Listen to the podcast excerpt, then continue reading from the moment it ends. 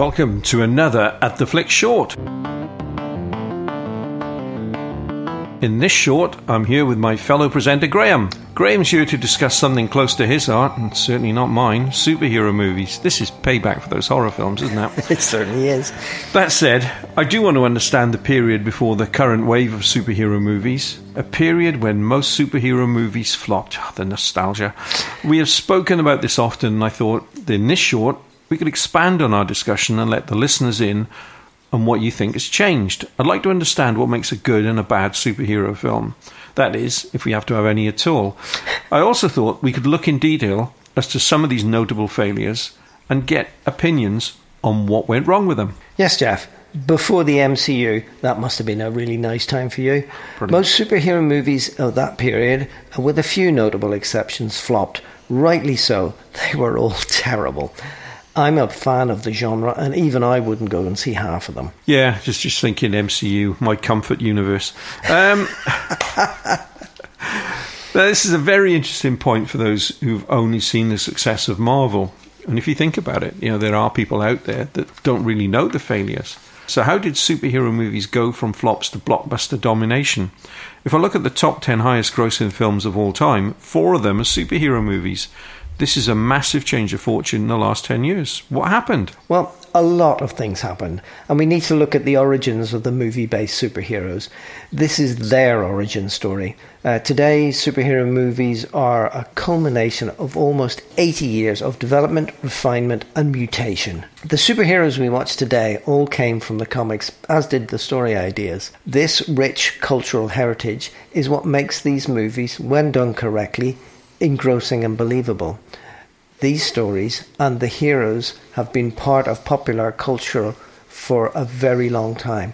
It's all connected and it all leads us to the point we are at today with superhero movies pulling in billions of dollars at the box office. After this podcast, I'm going to discuss with you the words rich cultural heritage. um, okay, take me back to the beginning and walk me through this, please. It's all perspective, Jeff. It's all okay. perspective. In comics, uh, right, there are four major ages, and these ages map onto the development of the superhero movie.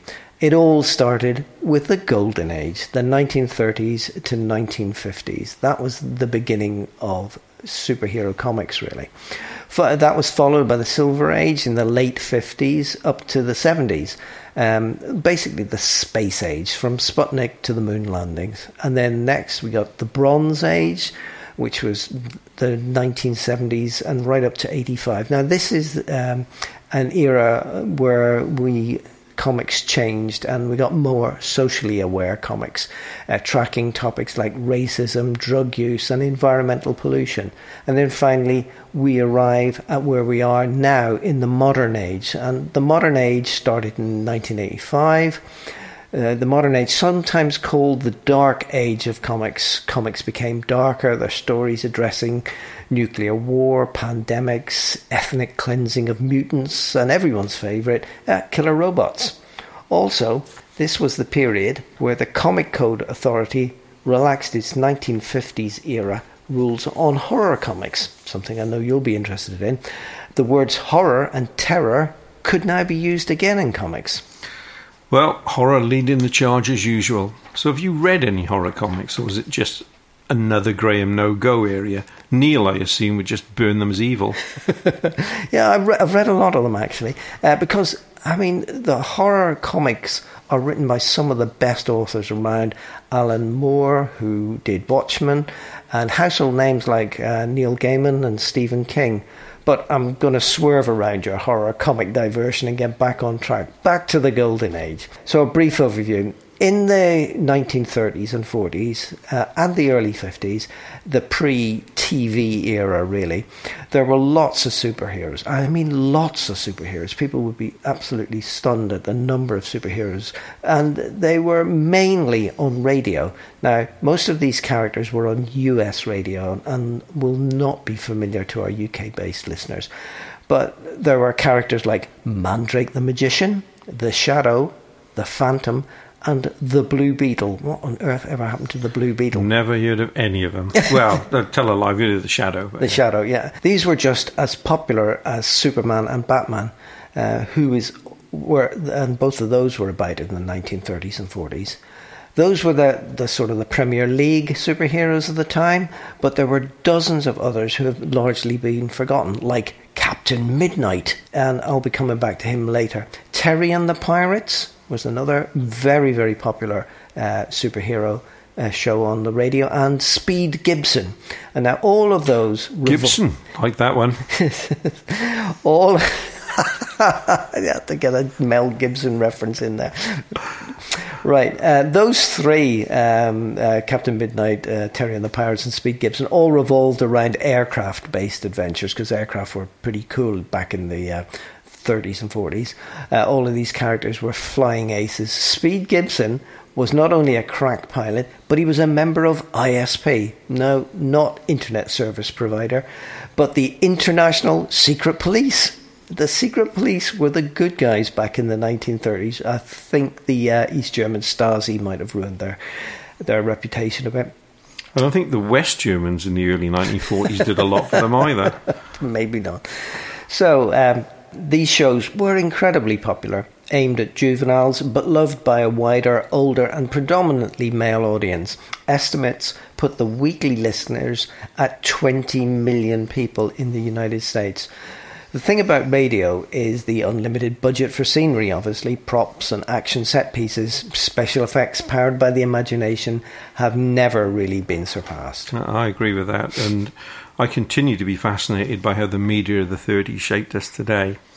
Okay, so that covers the 30s and 40s, but move into the 50s and we go into the first golden age of TV in the US. Mm-hmm. How did that affect superheroes?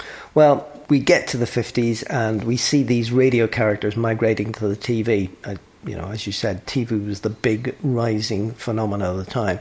However, on TV, uh, the production values suffered a lot. This meant that stories had to improve to make up for the shaky scenery and the obvious model aeroplanes. At this point, the foundations of what we know of as Marvel and DC's rivalry was starting.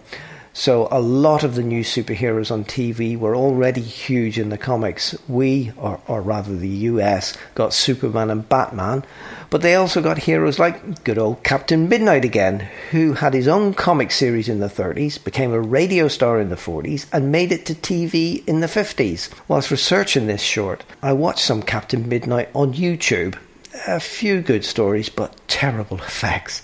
And modern viewers will probably find most of them very, very corny. I'll put some links up in the show notes at our attheflix.co.uk website. So if you want to watch some very corny 1950s superhero stuff, our website is the place to go and that was the end of the golden age. I assume after a golden age comes a silver age? Oh, you have been paying attention. Yeah. Right, yeah. Yes, the swinging 60s, and everything goes to hell. Well, hell on TV and in the movies. The comics are really booming. Marvel and DC are getting into their stride. That rivalry I spoke of in the Golden Age explodes in the 60s, driving both companies to produce better products. The Avengers assembled, Spider Man got bitten, Doctor Strange appeared, The Flash got married, Aquaman started talking to fish, and Wonder Woman got a family. It's a real turning point, the 60s, in print, but on TV and in the movies, nothing. TV's Batman became a silly camp comedy, in stark contrast with his comic book persona of super detective. I mean, that's what DC stands for Detective Comics. TV's Flash and Spider Man were children's cartoons. This period is known as the Golden Age of TV, but it is a golden age without any superheroes. Oh, it sounds wonderful, Graham. I dream of that time coming back again, like some Arthurian dream. well, I think the main issue with this period of, of, TV is that there was just so many great new TV show ideas. Superheroes were seen as looking back to radio era. There was a space race on. People were looking forward, and sci-fi boomed. Shows like Lost in Space, Voyage to the Bottom of the Sea, Time Tunnel, and of course Star Trek. Oh, in the UK of course, we had Thunderbirds and Doctor Who. That was my time, and it was certainly fantastic. And yeah, we had things like the Champions as well, which yes. touched upon this. Yeah. Okay, I'm very interested now. What happened next? The Bronze Age. Nothing changed for superheroes on TV or in the movies. In print, things went from good to great, but on TV and in particular the cinema, still nothing. In this period, as most people listening to this short will know, Jaws and Star Wars arrived and cinema changed with the arrival of the summer blockbuster. Superheroes were nowhere to be seen until 1978 when Richard Donner's Superman flew in. But it went off the boil so fast you might have missed it. Superman 2 was okay, and 3 was an appalling mess. The following year, Supergirl was so terrible that it was another five years before we got a major superhero movie in Tim Burton's Batman. More on that in a minute. During the five years of Supergirl induced drought, comics powered on and entered the modern age. The modern age started in 1985, a darker, more gritty time for comics. Comic book stories became complex, interweaving, and targeted at much older audiences. Dozens of new small independent publishers started with no censors or restrictions. Adults, themes, and deep emotional stories were the order of the day. In 1989, 50 years after Batman first appeared, we finally get Tim Burton's Batman, starring Michael Keaton, Jack Nicholson, and Kim Basinger. At last, I thought, here we go. Proper, serious Batman stories. Then history repeated itself with the same death spiral as Superman. After the excellent first Batman, Batman Returns was poor, and the third Batman and Robin was terrible. Don't you think, though, that the first Batman owed a lot to the TV series? Do you think there, there's no, a lot of tone? I think there's a lot of tone in that Batman film that is from the TV series. No, the TV series was dreadful. Uh, it was funny. But it was not. I think that some of the humour, and particularly what Jack Nicholson was doing, was very much out of the campiness of the Batman TV series. Piss, I I'm do, actually I being serious. do think you're taking I'm the not piss. taking the piss. No, I don't think I, anything. I mean, I went through them all again last year.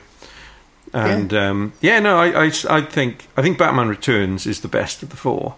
Um, I think Batman, the plotting on there in, in Batman is all over the shop, and, and I do think that the humour he brought in at times is very reminiscent of the TV series.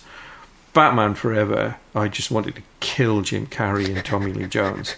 Uh, and Batman and Robin. I'd have helped you. Yeah, and, and Batman and Robin is nowhere near as bad as people say it is. It was. It was at the time. I, I mean, I must remember going to see it and just coming out feeling really disappointed. Batman pretty much set the tone for the next 20 years. Some excellent single movies, but nothing that endured. A solidly good movie followed by a string of terrible ones. This was really a period of disappointment. X Men was great, and X Men 2 was just as good, and then they blew it with X Men 3 The Last Stand. So there's definitely a lot of frustration around that time in the world of the superhero. Where do you think the movies of that early part the modern era went wrong?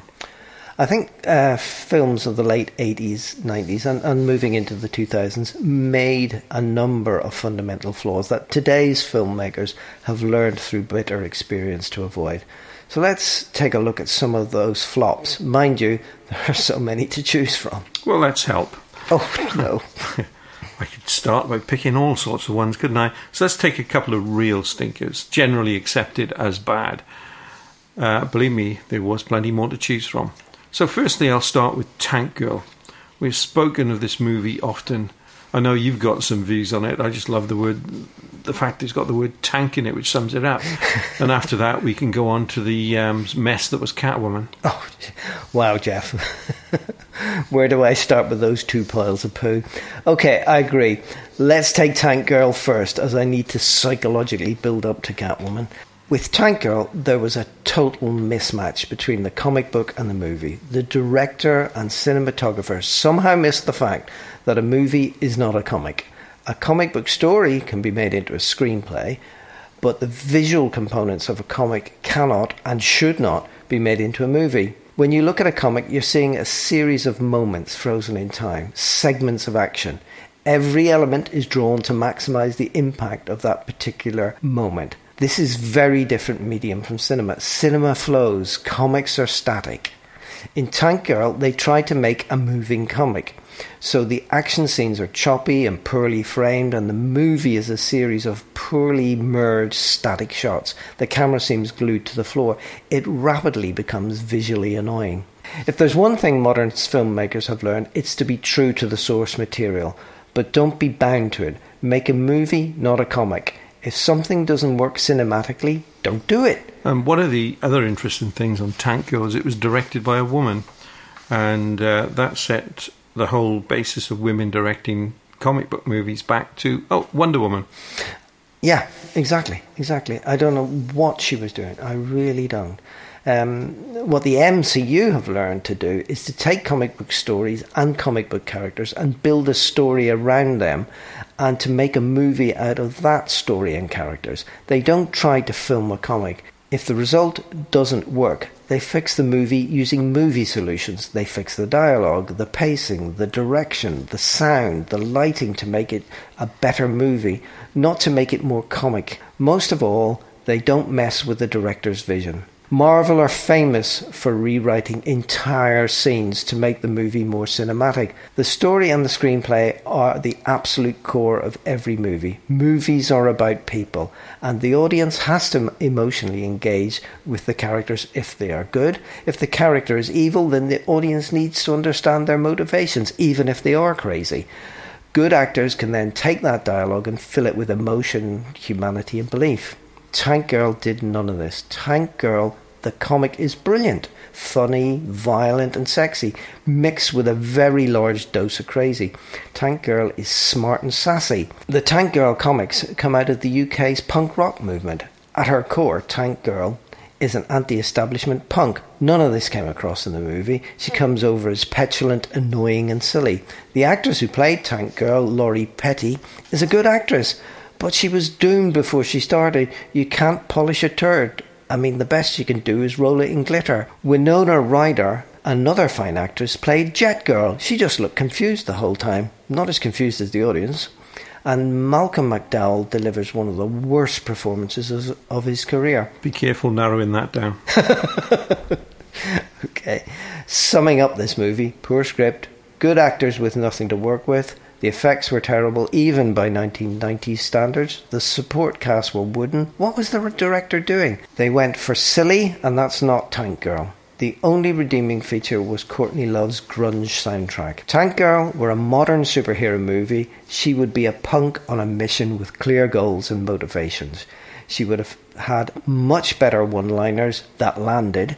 Tank Girl should have been the Deadpool of its generation. Let me just end with an observation.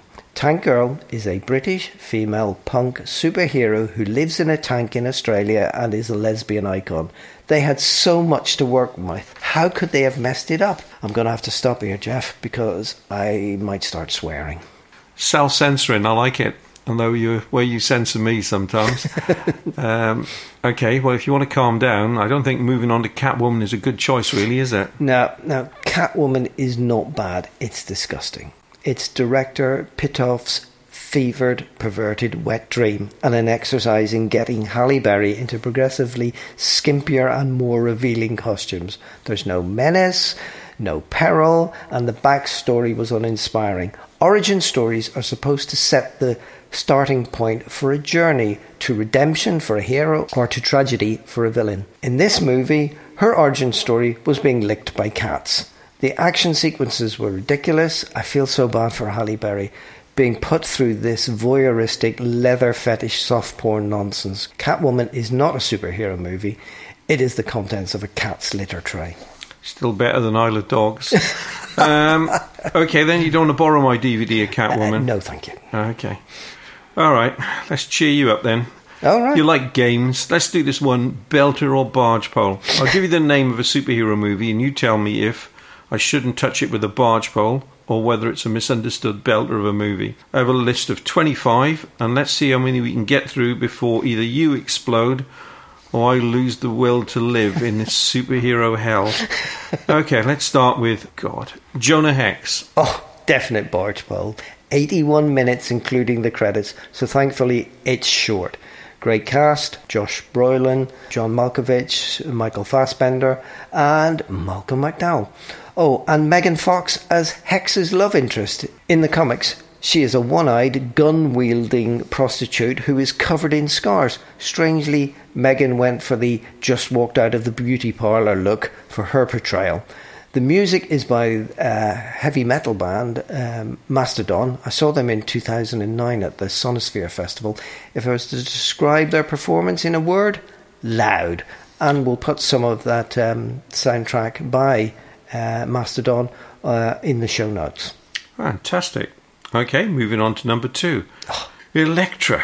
Oh, another barge pole. Despite having the gorgeous Jennifer Garner in the lead role, it's muddled, directionless, and the supporting cast are weak. The Elektra in Netflix's Daredevil is brilliant, crazy, psychopath, but believable and driven. Now, she's a proper assassin.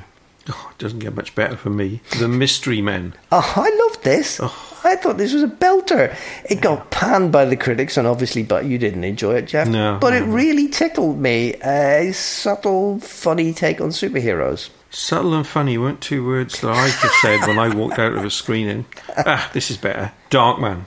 Oh yeah, yeah, that that's belter-ish. Uh, what? It's not bad, and, and for the early '90s, it's better than a lot of the superhero movies at the time. Sam Raimi directs, uh, Liam Neeson stars. Good story, good acting. Pacing's a little slow. That's the mind you. That's the only problem I had. It for a modern audience, it's a, it's it's certainly a fun watch, but it's a wee bit slow. Nah, modern audience is wrong. I'm right. That's great. also, Frances McDormand's in it. Uh, yes, and, and looking very glammy. She was. Yeah. Oh, no, now we're back to it. Ultraviolet. Oh, yeah, you are definitely back to it with this one. This is an unbelievable barge pole. Again, it's mercifully short at 85 minutes, uh, unless you watch the unrated version, which is an extra six minutes of nonsense. Oh, and spoiler alert, there is no ultraviolet comic. Uh, they show a comic in the opening credits, but there is no comic. So technically, it's not a comic book movie. Okay, that's enough, Graham. I'm starting to self harm with this blunt pencil. Uh, I think it's about as much superhero nonsense as I can handle in any one day. Shall we watch a horror movie now, or do you just want to stop there? Um, I'm surprised you lasted this long, Jeff. Oh, that's because I've lined up a little treat for myself. I've checked myself into a remedial centre for the rest of the week, where the therapy is continuous horror movies that would scare Neil witless, beamed directly into your eyeballs 24 hours a day. I wonder if I can do that to him. Good grief, that sounds like hell. No, no, no, it's it's good. Okay, then I think then, Graham, uh, as we've come to the end of this, it's time for you to open that case, get that costume back out, and um, put my cape on. Put the cape on. Yeah, make sure you don't get it trapped in any doors. I've seen those films as well. no um, capes, says um, what's her name? Edna. Edna. Yeah. Edna says no capes, says Edna. Yeah. Yep. And when Neil no longer requires that 24 hours case, we can come back and have another one of these. Thanks very much, Jeff. Cheers.